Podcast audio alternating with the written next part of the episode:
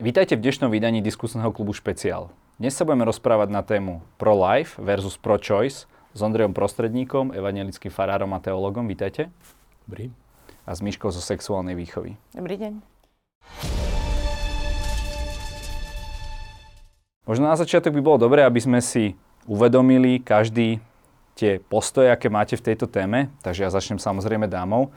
Takže Miška, čo ty skôr zastávaš? Pro-life alebo pro-choice? Bavíme sa tém, teda o téme interrupcií, potratov. Už kto to chce ako nazvať? Určite pro-choice. Ja si myslím teda, že každá žena, každé dievča by malo mať jo, naozaj to právo rozhodnúť sa, či a kedy chce mať deti, takže pro-choice. Pán prostredník?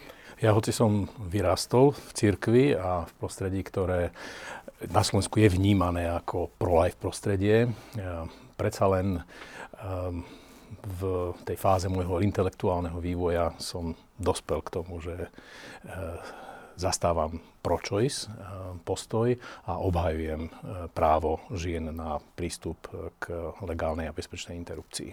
No práve v cirkvi a v tom cirkevnom učení je braný potrat niečo ako vražda. Tak kde vy vidíte chyby tejto argumentácie, prípadne kde sa od nej odlišujete? E, treba povedať, že e, tieto názory, ktoré dnes vnímame, najmä e, v podaní rímskokatolíckej cirkvi na Slovensku, prešli určitým vývojom a nebolo to vždy tak. A tie ranokresťanské postoje k interrupcii boli viac liberálne, by sme z dnešného pohľadu mohli povedať. A paradoxne v Biblii sa vlastne o interrupciách nehovorí takmer nič. Je tam niekoľko zmienok, ktoré, ktoré mohli by sme povedať, rozlišujú medzi sformovaným a nesformovaným životom.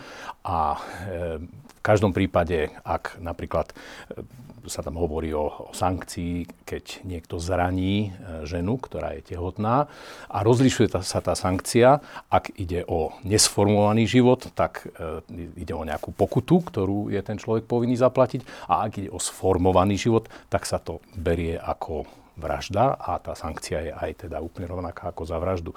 No a e, kresťania sa vlastne e, orientovali jednak podľa tohto, ale potom sa orientovali aj podľa gréckej filozofie, kde boli tiež dva názory. Bol novoplatonský a aristotelovský názor. Ten novoplatonský hovoril, že e, vlastne ten plot je osobou v momente počatia na začiatku.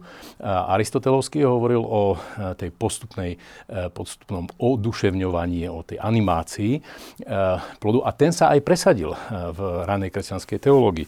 To znamená, že dlho až do 19.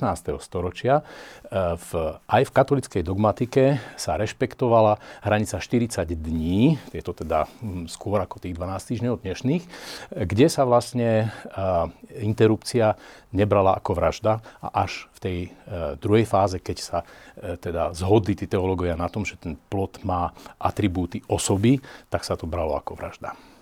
Ja som tiež rovnako veriaca a presne toto som si všet, dnes všetko čítala a tiež som čítala, vlastne som veľmi rada, že to hovoríte, že aj dokonca niektorí írsky svedci vykonávali interrupcie a že naozaj tá kedysi tá církev bola oveľa liberálnejšia ako možno niektorí konzervatívci akurát dnes.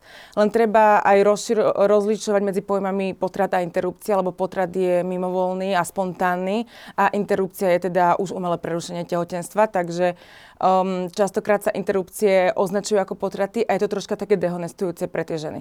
A otázka je, že či naozaj to prerušenie tehotenstva, to je tiež taký zvláštny termín trošku. Áno, je to tiež také, ale to je teda zaužívaný výraz momentálne, takže to asi teda aj všetci používajú. Dobre, Miška, ty ako liberálka uh, dokážeš pochopiť konzervatívcov, ktorí uh, takéto niečo berú ako vraždu? Máš preto pochopenie? Mám, mám. Ja som z kresťanskej rodiny, mám veľmi silne zal- kresťansky založených aj rodičov. Akože ja sa vždy snažím pochopiť tú druhú stranu, aj keď s ňou nesúhlasím, ale asi rozumiem, že teda akým spôsobom e, to oni berú, aj keď s tým nesúhlasím a nemyslím si, že by to tak teda mali robiť. Pán prostredník, vy, aj keď ste teda, ako hovoríte, prešli ste nejakým vývojom, dokážete pochopiť postoj či už katolíckej, alebo aj vašej teda domovskej evangelickej cirkvi. Že takéto niečo naozaj nepripúšťa? Ja ho plne chápem, aj ho rešpektujem, ale myslím si, že v spoločnosti, ktorá, ktorá sa definuje ako sekulárna spoločnosť, kde sa usilujeme o to, aby vedľa seba žili ľudia s rôznym názorom aj na veľmi zásadné veci, tak v takej spoločnosti nemôžeme pripustiť, aby niektorý z tých prúdov, hoď je aj väčšinový, presadzoval svoj názor. A ja si myslím, že prístup k interrupciám je, je otázka ľudského práva. O tom sa samozrejme veľa diskutuje, ale ja e, zastávam túto pozíciu. A ak je to tak, tak potom samozrejme e, nerozhoduje, že či väčšina v nejakej spoločnosti e, si myslí, že plod je od samého začiatku, od samého počatia osobou s plným právom na ochranu tohto nenarodeného života. Lebo je to otázka ten prístup k interrupcii je ľudskoprávna otázka, to znamená, že sa tak aj musí brať a nie je to na rozhodnutí eh, väčšiny, teda prístup k interrupciám eh, musí byť, musí byť garantovaný. Ja by som ešte rád doplňala, že napriek tomu teda, že rovnako, že rozumiem, teda chápem, že to tak berú, uh, myslím si, že by to ale nemalo zasahovať do nejakej právnej legislatívy a že by sa nemalo nejaká takáto čo, náboženského hľadisko presadzovať aj v parlamente a potom v rôznych zákonoch, ktoré sa snažia presadiť aktuálne politici. No len tam je ten problém, že naozaj, ak napríklad u nás na Slovensku nie je uzákonená eutanázia, hej, teda nejaká asistovaná samovražda. A takéto niečo, ak by človek vykonal aj so súhlasom toho človeka, ktorý tu môže trpieť, tak je to zrejme trestný čin. A uh, ak teda konzervatívci to berú tak, že je to vražda, tak uh, viete, snažia sa to možno nejakým spôsobom uzákoniť, keď to berú ako keby niekto niekoho zabil, viete, tak nemôžete to spraviť, ani keď ten druhý s tým súhlasí. Čo vy na to? No áno, ale toto všetko sa odvíja od, eh, od tej definície morálneho statusu plodu. Eh, je to osoba s rovnakými právami ako narodený človek, alebo nie je.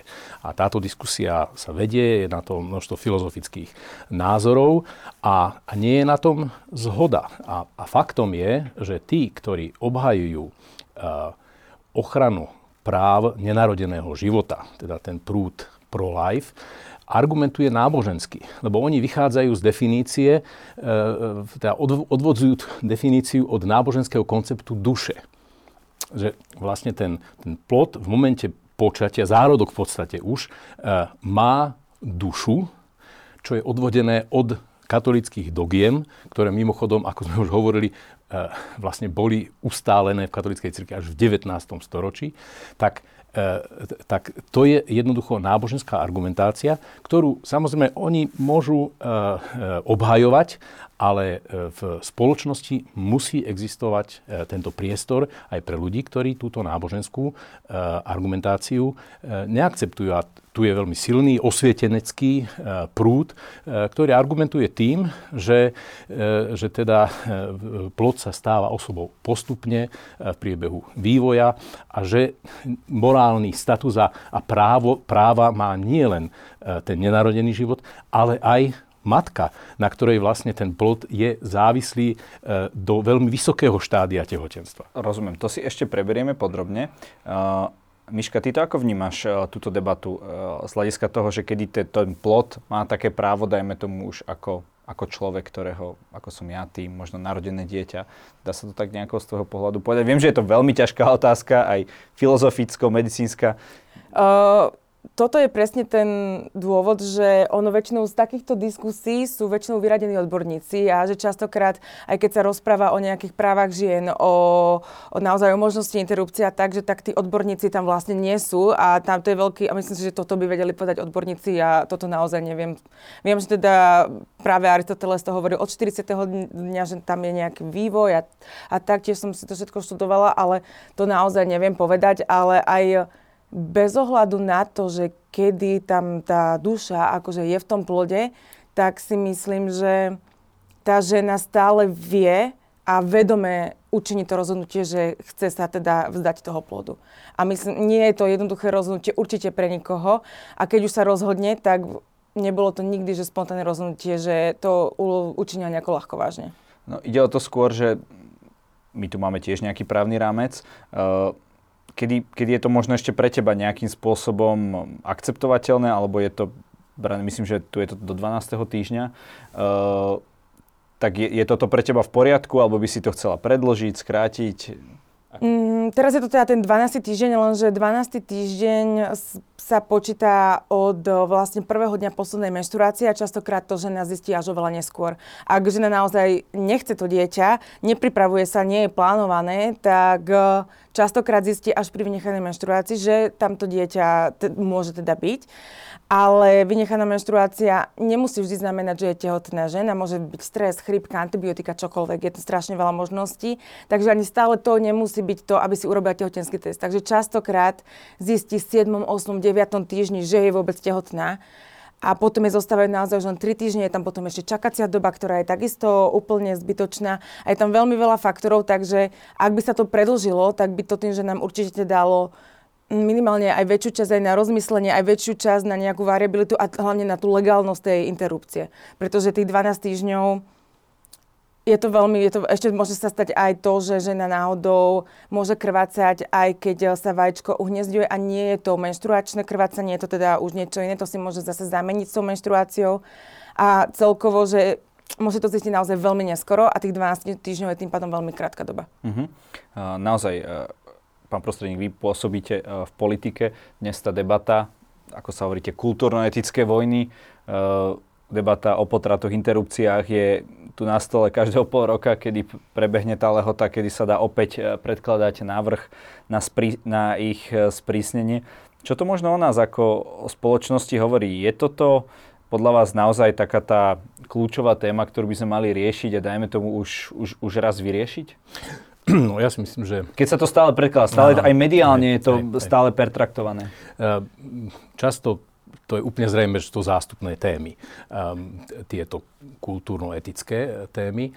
Um, pre mňa uh, tie, tie pokusy uh, sprísňovať súčasný právny stav na Slovensku sú veľmi nebezpečné preto, lebo tí, ktorí ich predkladajú, uh, vôbec nezakrývajú to, že ideálnym stavom pre nich by bol úplný zákaz interrupcií. A preto si myslím, že treba byť veľmi, veľmi pozorný. Na druhej strane ale musím povedať, že, že e, ako spoločnosť e, treba garantovať aj ľuďom, ktorí majú pro-life názor, e, priestor na to, aby, e, aby mohli šíriť svoje názory, aby vplývali na ľudí, ktorí, ktorých, ktorí vlastne chcú počúvať ich názory, ale štát je tu od toho, aby, aby bol rozhodcom v tejto hre a aby nedovolil, e, pretože, ako som povedal, je to ľudskoprávna vec, aby e, tento názor bol vnúcovaný komukoľvek, kto ho nechce, tento názor. A preto, e, preto je to je, je to jednoducho nemiestné, aby sa týmto zahlcoval verejný priestor, ak je každému jasné, že na Slovensku máme e, v spoločnosti oveľa závažnejšie problémy, ktoré by mali politici riešiť. Čiže dať to teraz nejakým spôsobom nabok, alebo respektíve zachovať ten stav, ktorý tu máme? E, áno, veď e, tie prieskumy jasne hovoria, že jednak počet interrupcií klesá. Takisto, ak e, je to tak, že vlastne e, tieto e, pokusy sprísňovať interrupcie majú svoj pôvod v tom prísnom konzervatívnom rímskokatolickom prostredí, tak zase máme dáta, ktoré hovoria o tom, že je to názor nejakých špičiek katolíckej cirkvy, konzervatívnych, ale ľudia sa tým aj tak neriadia polovica ľudí v prieskumoch, ktorí uvedú, že sú veriaci, že chodia e, do kostola raz do týždňa, polovica z nich si myslí, že e, interrupcie e, sú v našej spoločnosti nastavené dobre a nechceli by to meniť. Ono vlastne teraz, o, najnovšie tento týždeň bol znova podaný ten zákon a dokonca ešte neuplynula ani tá 6-mesačná doba. Takže už to je podľa mňa viac ako 20 krát, možno neviem, či 21 krát, alebo koľkokrát to už naozaj bolo podané a stále sa to vracia. A naposledy to uniklo naozaj iba o jeden hlas. Takže, ale naozaj medziročne tie, medzi rokom 2020 2021 to kleslo o 10% a neviem, aká je teraz krivka medzi rokom 2022, ale medziročne tie interrupcie naozaj stále klesajú a v tom aktuálne, čo sa deje v našej krajine a čo sa deje v našej politike, že naozaj tá vláda je oslabená, tak toto naozaj nie je aktuálny priestor na takúto diskusiu. Ak sa teda odliad, odliadneme od tohto, nech teda politici robia to, čo robiť majú a čo uznajú za vhodné, voliči im vystavia výsledok. Keď si zoberieme túto spoločenskú náladu, ako, ako, ako vníma vlastne spoločnosť podľa vás ženy, ktoré sa prihlásia k interrupcii verejné. Je to, je to stále spojené s nejakým stigmatom? Nie je, malo by to tak byť, nemalo by to tak byť, Miška? Tak ono, tá stigmatizácia veľmi súvisí s nejakou stereotypizáciou, že prečo tá žena vlastne išla a podstúpila interrupciu a mm, veľmi často sú tam tie také stereotypizujúce názory, že možno, že mala viacero partnerov alebo mm, nedávala si pozor alebo nezodpovedná bola, čo vo veľkej väčšine naozaj pravda nie je. Aj tento týždeň sa vlastne stal prípad, kedy bolo znásilnené v Polsku 14-ročné dievčatko, ktoré bolo znásilnené jej vlastným stríkom a v Polsku teda je to ešte um, prísnejšie ako u nás a vo viacerých nemocniciach bola odopretá tá interrupcia. A tam teda naozaj, tam tú stigmatizáciu nevidím, že prečo by mala byť, teda pri nikom to nevidím samozrejme, ale teda, že je to naozaj, to je oveľa hlbšie, že prečo je to tak. Celkovo je to založené na tým, že my nemáme sexuálnu výchovu, nemáme vzťahovú výchovu. My to nemáme od malička, tí mm, ľudia nevedia, ako sa majú stávať k takýmto témam a potom jednoducho sa prikláňajú k nejakým príliš extrémistickým názorom alebo iným názorom a nevedia si ani úplne vytvoriť vlastný názor. Pán prostredník, padla tu sexuálna výchova. Eh, církev je takým trochu odporcom um, takýchto vecí. Pamätáme si aj tie vlastne niekedy, že boli dokonca aj proti kondómom, tak ako to vidíte? Ehm, pre mňa je to úplne nepochopiteľné, je to vlastne protirečenie, že na jednej strane eh, sa to cirkevné prostredie všemožne usiluje, aby boli sprísnené interrupcie, či dokonca úplne zakázané. Na druhej strane ale vôbec neumožňuje mladým ľuďom naučiť sa, ako predchádzať neželanému tehotenstvu. A toto ja považujem za, za veľký problém.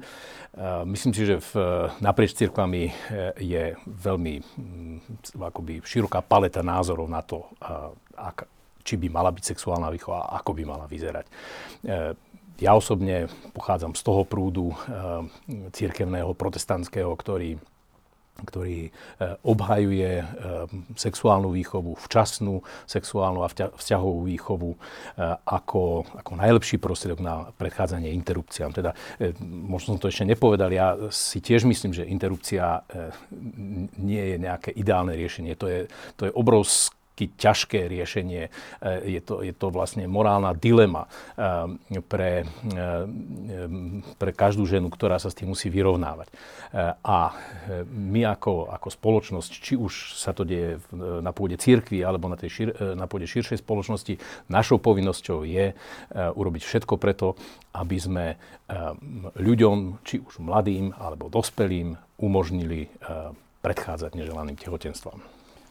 Ono, viaceré štúdie potvrdili, aj Svetová zdravotnícká organizácia potvrdili naozaj, že ak je vekovo adekvátna vzťahová sexuálna výchova včas zavedená, tak e, znižuje sa počet interrupcií u mladistvých, znižuje sa počet prenosne, prenos, e, sexuálne prenosných chorôb a naozaj má to, že obrovské množstvo benefitov a radšej by sme sa teda mali venovať už aj tej, tej prevencii, aby ľudia vedeli, ako sa vyvarovať nejakým neželaným, nebezpečným situáciám a vedeli, ako sa zachovať. Alebo napríklad aj možno, že nejakým sprístupnením eh, antikoncepcie, napríklad vo Francúzsku je do 26 rokov zdarma, kondomy sú na školách a toto by takisto mohlo oveľa viac pomôcť tým neželeným tehotenstvám, ako sprístupňovať interrupcie.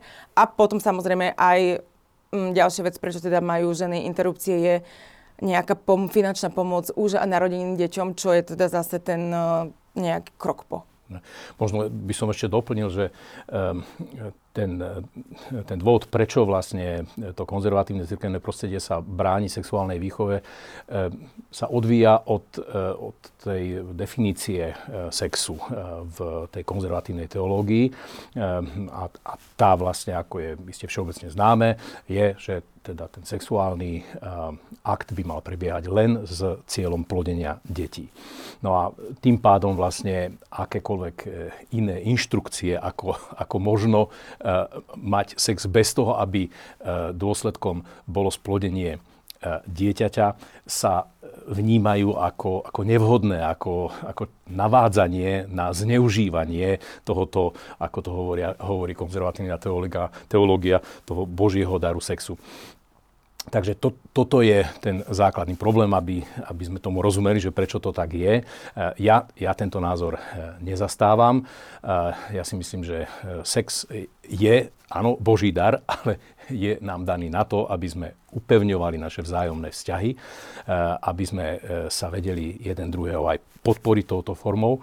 A eh, preto si myslím, že tá sexuálna výchova je veľmi dôležitá, aby, aby v tomto zmysle vlastne učila mladých ľudí a často nie len mladých, ale aj dospelých, ktorí to zameškali, ktorí nemali možnosť, nemali prístup k sexuálnej výchove, aby, aby vedeli, že e, ak, aká, aká je to hodnota, e, ten sexuálny vzťah a sexuálny život. Miška, je verejne známe, že ty si vlastne spoluautorkou podcastu Sexuálna výchova a vy ste hovorili na začiatku, že ste hľadali také témy, ktoré, ktoré tu nie sú, hej, aby ste priniesli niečo nové a práve toto ste našli. Uh, takže čím si to možno vysvetľuješ, že e, takéto niečo v tej spoločnosti nie je, že ste sa toho chytili vy, dve baby, ktoré nie sú v tomto ako keby odborníčky a takou laickou formou ste vlastne prinášate tie témy do verejného priestoru. A vidíte možno nejakú zmenu uh, po tom, čo ste začali tento podcast, už myslím, že dva alebo tri roky beží, uh, že tá téma sa detabuizuje? Um, vidíme, um, určite áno, začalo, vzniklo aj viacero iných projektov, viacero iných podcastov, ktoré začali riešiť tieto témy, takže začína sa o tom hovoriť viac a my to vidíme aj od ľudí, že sa rozprávajú doma o tom viacej, že len keď počúvajú náš podcast, tak si to potom sa rozprávajú s partnerom o tej téme. Ale čo sa týka práve aj týchto interrupcií, tak my to vidíme v tých správach, že nám chodia naozaj také správy, že tí mladí ľudia nevedia. A myslia si napríklad, že môžu otehotneť iba keď má žena plodné dní a inak môžu mať e, sex bez ochrany, pretože nikto im nikdy nepovedal. A je veľmi veľa takýchto mýtov, ktorí oni nevedia a práve aj kvôli tomu dochádza k interrupciám. No ja a teda k neželaným tehotenstvám. Ja by som k tomu ešte doplnil, že práve táto metóda plodných, neplodných dní je metóda, ktorá sa veľmi masívne e, vyučuje e, v konzervatívnych kresťanských kruhoch no. ako jediná povolená metóda. Takže, takže to nie je, že nevedomosť, to je mm. nesprávna vedomosť, ktorá je, ktorá je forsírovaná medzi mladými ľuďmi. Uh, takže to, to, to nie je náhodou. No. Mm-hmm. Bola tu debata, samozrejme, rozhodnutie ženy a tak ďalej. A ako je to s mužmi? V tejto debate sme teda bohužiaľ e, v prevahe muži, tak ako to častokrát býva v týchto debatách, ale tak som rád, že tu, že tu máme teda aj zástup, zástupkyňu nežnejšieho pohľavia. Uh, mali by do toho Miška hovoriť čo aj muži? Ja som videla túto otázku a ja som si povedala, že nie a nemám k tomu asi ani viac čo povedať. Proste absolútne rezolutne nie, je to, je to telo ženy, tá žena musí sa rozhodnúť, tá žena musí prejsť tým tehotenstvom, tá žena musí prejsť tým potratom, tá žena má ten materinský put k tomu dieťaťu a naozaj veľmi krát je to práve aj kvôli nevyhovujúcim partnerským vzťahom, prečo ide práve na tú interrupciu. Ale čo ak by to bolo naopak, napríklad, že uh, žena si to chce nechať a muž uh, žiada teda potrat? Tak rovnako. Stále, stále Lebo je to... po narodení dieťaťa vlastne tiež má také isté práva de facto, má nejaké povinnosti voči, voči tomu dieťaťu do dovršenia nejakého veku? Toto podľa mňa stále aj týmto sa že tá komunikácia je veľmi dôležitá, že naozaj toto tiež zohráva aj tá vzťahová um, výchova, nielen tá sexuálna, ale naozaj to, že ako zvládať konflikty, ako zvládať nejaké také, že medziludské situácie. A toto podľa mňa tiež tým ľuďom chýba, lebo um, takéto vyhranené názory proti sebe, že nechať si, nenechať si, stále si myslím, že keď sa tí dvaja ľubia, tak vedia prísť na nejaký kompromis a podľa mňa spoločne sa rozhodnúť, ale aj keby nie, tak stále si myslím, že tá žena určite má právo toho rozhodnutia. Je, ja mám teda tiež takýto názor. Možno treba dodať k tomu, že e, ide vlastne o to, aby my hovoríme možno o nejakých právnych úpravách, tak to, to rozhodne odmietam, že, že nie je možné, aby v, nejak, v nejakom interrupčnom zákone sa vyžadoval podpis e, e, teraz koho? Uh-huh. Manžela, alebo teda otca, ako vieme, kto je, a ich manželstve to nemusí byť ten muž, ktorý je teda tým, tým ktorý splodil dieťa a tak ďalej. Čiže toto je v podstate úplne nevykonateľné. Ale na druhej strane treba povedať, že ak, ak sú dobré vzťahy, fungujúce vzťahy, často to aj tie štatistiky ukazujú, že často vlastne uh, ženy idú na interrupcie preto, lebo je to, uh, je to neželané tehotenstvo vo fungujúcom vzťahu, ktoré proste sa prihodilo a, a v poriadku, ak vtedy komunikujú tí partnery o tom e, a zhodnú sa na tom, tak, tak si myslím, že to je, to je len dobre. Ale v žiadnom prípade nemožno do zákona zapísať, že sa k tomu má vyjadrovať Aj keď teda manžel. teda po narodení by mal teda na seba vziať nejaké to bremeno povinností? No, e, e, áno, je to tak, ale, e, ale fakt je, že tehotenstvo je vec tej ženy. A ona vlastne znáša všetky tie veci, ktoré súvisia s tehotenstvom a preto ona má o tom rozhodovať. Vy ste spomínali iné kultúry, iné náboženstva, Miška, ako je to možno v Indii, prípadne uh, v iných krajinách, ktoré, ktoré poznáš. A, a, ako berú celú túto problematiku? Uh, ja som bola prekvapená, keď ja som bola v nemocnici v Indii a tam bol veľký nápis, že uh, interrupcie sú zakázané, ale tam to bolo z toho dôvodu, že tam uh, um, keď sa dozvedeli, že mali dievčatko, tak išli na tú interrupciu. Že tam je to ešte oveľa hlbšie a myslím si, že teda ja som už bola v New Delhi vo vyspelom meste viac menej, ale myslím si, že tam je to ešte oveľa horšie. A naozaj v tých možno nejakých osadách a menších mestách a dedinách to tam stále tak je a tam to teda funguje presne z toho dôvodu, že oni naozaj chcú mať teda syna a keď nemajú syna, tak um, nie teda, že len interrupcie sú zakázané, ale oni majú dokonca zakázané zistiť si pohľavie dieťaťa to je v Indii zakázané. Že oni si kvôli tomu práve, že aby neprichádzalo k tým interrupciám, majú zakázané zisťovanie pohľavy dieťaťa. Takže v tomto je India ešte že oveľa, oveľa horšie. No. Ale z toho pohľadu, ako to vidíš, má to určité rácio v tomto zmysle, ako to oni vnímajú?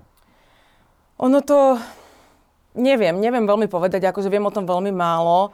Um, aj o interrupciách, aj o všetkom, že v Indii ja som tam bola viac menej len 3 týždne ako turista prakticky, že navštíviť rodinu takže viem to veľmi málo, ale tiež by to tam mohlo vyzerať úplne inak, keby sú tí ľudia viacej edukovaní. Že ono tam, no, to nie je dať nejaký zákon, ktorý len už ten tú konečný výsledok nejako zmení, je to najrychlejšie riešenie, čo môžeme urobiť a nemusí to byť úplne dobré a tiež by to malo byť oveľa komplexnejšie, aby sa to začalo riešiť už v nejakých ranných sférach a, a verím, že to tam teda už je tiež lepší. A prostredník, ako, ako, to, ako teológ, keď si zoberiete nie teda ten náš katolícky svet, ale možno tie zvyšné svetové náboženstva. E, tam je celé spektrum e, v tých e, jednotlivých svetových náboženstvách. Keď si zoberieme judaizmus, aj na pôde judaizmu je veľmi veľa, dalo by sa skoro povedať, že konfesí, rôznych prúdov, tradícií. No a mm, jedine možno, že to ortodoxné židovstvo je prísnejšie, pokiaľ ide o interrupcie, ale väčšina judaizmu je, je v tomto, dalo by sa povedať, pro-choice. Hej. A pokiaľ ide o, o kresťanstvo, takisto väčšina protestantských e, církví, keď si zoberiete e, Nemecko, Švédsko, e, Fínsko, Norsko, tam všade sa obhajuje legálna interrupcia. Uh, sú niektoré malé evangelické cirkvy v Spojených štátoch, ktoré sú vlastne na tej pozícii pro-life. No, pokiaľ ide o islám, tak uh, možno, že to tiež treba zmieniť. Uh, islám tým, že nie, nemá nejakú centrálnu výročnú autoritu, to je veľmi decentralizované náboženstvo, tak tamto závisí od jednotlivých imámov, ale v podstate teda interrupcia sa považuje za niečo, čo nie je dobré, ale, ale nie je úplne ako keby zamietaná. No a ten hinduizmus, buddhizmus, tam je, to, e, tam je podobná pozícia ako, ako aj v islame, teda je tam tá hranica, považuje sa to za niečo, čo e, teda nie je vhodné, ale do určitej doby, e, toho, do určitého štádia tehotenstva sa to akceptuje. Na Islande je um, tá interrupcia úplne inak braná, pretože tam majú takú podporu slobodné matky a takú podporu od štátu, eh, čo sa týka aj finančného, aj nejakého materiálneho zabezpečenia a tak, že eh, úplne presne tamto vidno, že čo sa dá urobiť aj z tohoto hľadiska, že aby sa tým interrupciám nejako a to, predchádzalo. A to je takmer e, teda výlučne luteránska ano. krajina tam na Island. Keď si ale zoberieme tie ženy, ktoré aj napriek možno takéto podpore, či už štedrejšej možno niekde na Islande, menej štedrej na Slovensku alebo žiadnej možno v Indii, uh, ak, aké to môže mať negatívne dôsledky vlastne, lebo hovorí sa o nejakých takých, že, že možno sprvu, samozrejme je taký ten prvotný šok, je to ťažké rozhodnutie a tak ďalej, ale že to môže aj po rokoch sa vrátiť pri nejakej traumatickej udalosti. Uh, je s tým spojené aj toto riziko? Ako to vnímate? Tak e, podľa nejakých zdravotných štúdí myslím, že nie sú dokázané žiadne ani zdravotné, ani psychické faktory, ktoré by sa akože do budúcna prejavovali, ale toto je podľa mňa že veľmi individuálne, že každá, každá žena, každý človek prežíva každú traumatickú nejakú vec úplne inak a že pre niekoho to môže byť, že to nebude až také zlé, pre niekoho to môže byť, ale zase ak niekto um, nemá možnosť tej interrupcie a musí napríklad to dieťa donosiť a potom sa to dieťa nevie postarať, tak to môže byť takisto rovnako traumatizujúce. Takže je to akože veľmi zložitá otázka toto. No, ja si navyše myslím, že práve tie snahy potláčať legál, legálnosť interrupcií uh, zvyšujú potom ten uh, traumatický syndrom postinterrupčný.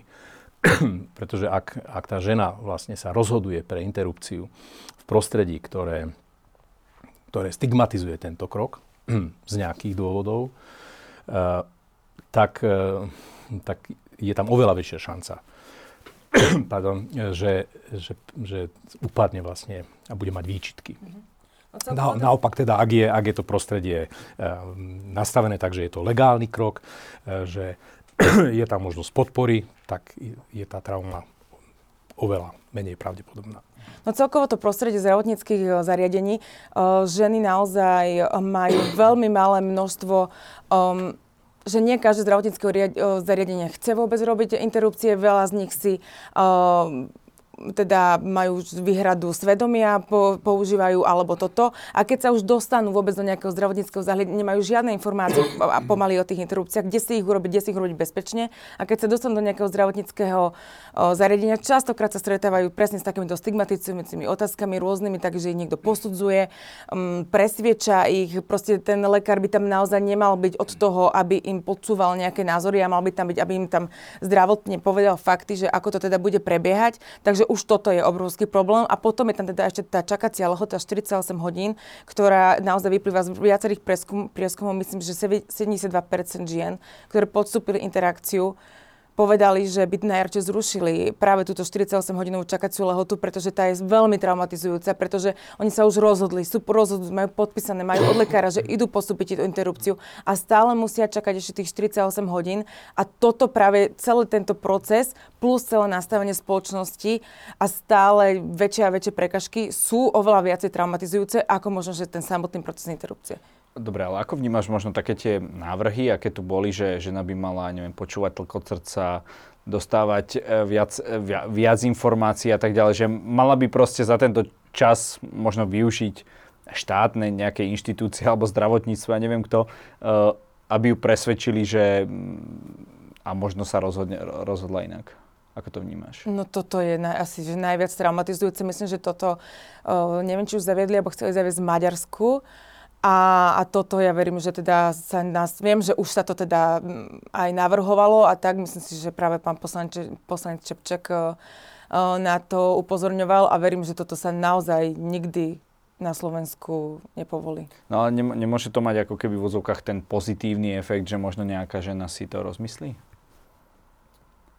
Na základe ja toho? neviem, ja ťažko, ja si to neviem predstaviť, ja som nikdy tehotná nebola, neviem si to ja veľmi predstaviť, že čo tá žena v tom momente cíti, ale ak sa žena rozhodne preto, tak jej rozhodnutie je proste jej rozhodnutie, ona má na to právo a prečo by jej keď sa niekto iný sa rozhodne, pre akúkoľvek inú vec, ja keď sa rozhodnem, že idem, ja neviem, na operáciu nosa, alebo čo ja viem, čohokoľvek, tak proste nikto sa mi to nesnaží uh, nejako rozhovoriť. Takže je to jej rozhodnutie, ona ho urobila pri plnom vedomí, je naozaj proste normálny zdravý človek, ktorý urobil svoje zdravé rozhodnutie a nemyslím si, že je právo niekoho iného, aby sa ho snažil zmeniť.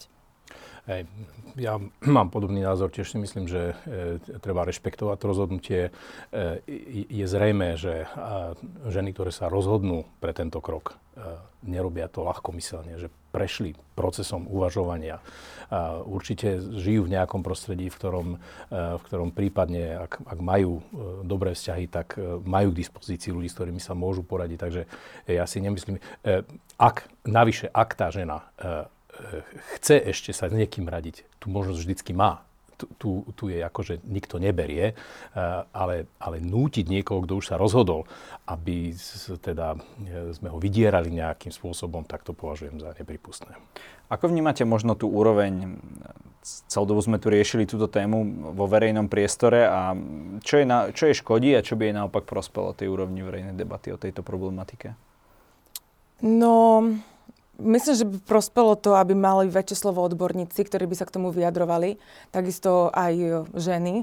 A že aby sa to ne... Vlastne ono sa to vždy aj na... No celkovo, akože keď sa rozprávame o tom parlamente a o nejakých poslancoch a návrhoch zákonách a tak, tak tam väčšinou to fakt dáva jeden poslanec, jedna poslankyňa stále dokola, bez toho, aby do toho naozaj bola nejaká diskusia lekárov, ginekologov a týchto, ktorí odbornej verejnosti, ktorá by mala k tomu čo povedať a tí sú častokrát vôbec není vyslyšaní. Hej, je to tak a myslím si, že to je uh, diskusia, ktorá patrí do odbornej sféry a nemalo by sa z toho robiť nejaké takéto trhovisko a, a, a vzbudzovanie emócií, lebo, lebo to je tak, že je to vlastne chytlavá téma, e, každý si myslí, že je odborníkom na to, každý sa k tomu môže vyjadrovať a preto je, je to je to téma populistických politikov a e, ja dúfam, že to už raz skončí. V diskusnom klube každý host môže na záver odkázať niečo našim divákom, takže Miška, nech sa ti páči do tej kamery. Ja by som asi možno, že povedala, že ak aj majú akýkoľvek názor, aby si zistili možno, že viacej. Že aby len nešli na základe nejakej ideológie možno, že, ale aby si zistili aj nejaké vedecké fakty, aby si zistili štúdie, aby zistili, že tá, neviem, napríklad tie interrupcie, že medziročne klesajú, ako môže pomôcť tá sexuálna výchova a tak, aby nečítali len nadpisy, ale aby si prečítali celé články. Pán prostredník? Ja by som možno odkázal, uh, správate sa zodpovedne, máte sa radi, milujte sa, ale tak, aby ste nikdy nemuseli riešiť e, tú dilemu interrupcie. E, sú na to možnosti, e, snažte sa čím viac zistiť, informovať sa a verím, že nikdy nebudete musieť stať potom pred takým rozhodnutím. Tak, dnes sme sa bavili na téma pro-life versus pro-choice. Uh, mohli ste počuť viaceré názory, ako t- myšky, liberálky, klasickej, ako pána prostredníka, ktorý je síce evangelickým farárom, ale tiež v niektorých oblastiach zastáva liberálne názory, ale taktiež nám ako teológ uh, trošku predostrel aj či už názory katolíckej cirkvi alebo iných cirkví. Ja vám veľmi ďakujem za túto diskusiu. Dúfam, že prispeje ku skultivovaniu uh, verejného priestoru na Slovensku aj v takýchto náročných a témach a budem sa tešiť niekedy na budúce. Ahojte. Majte sa. Ďakujem za pozvanie. A samozrejme ďakujem, že ste aj vy ukázali, že sa dá diskutovať bez zaťatosti.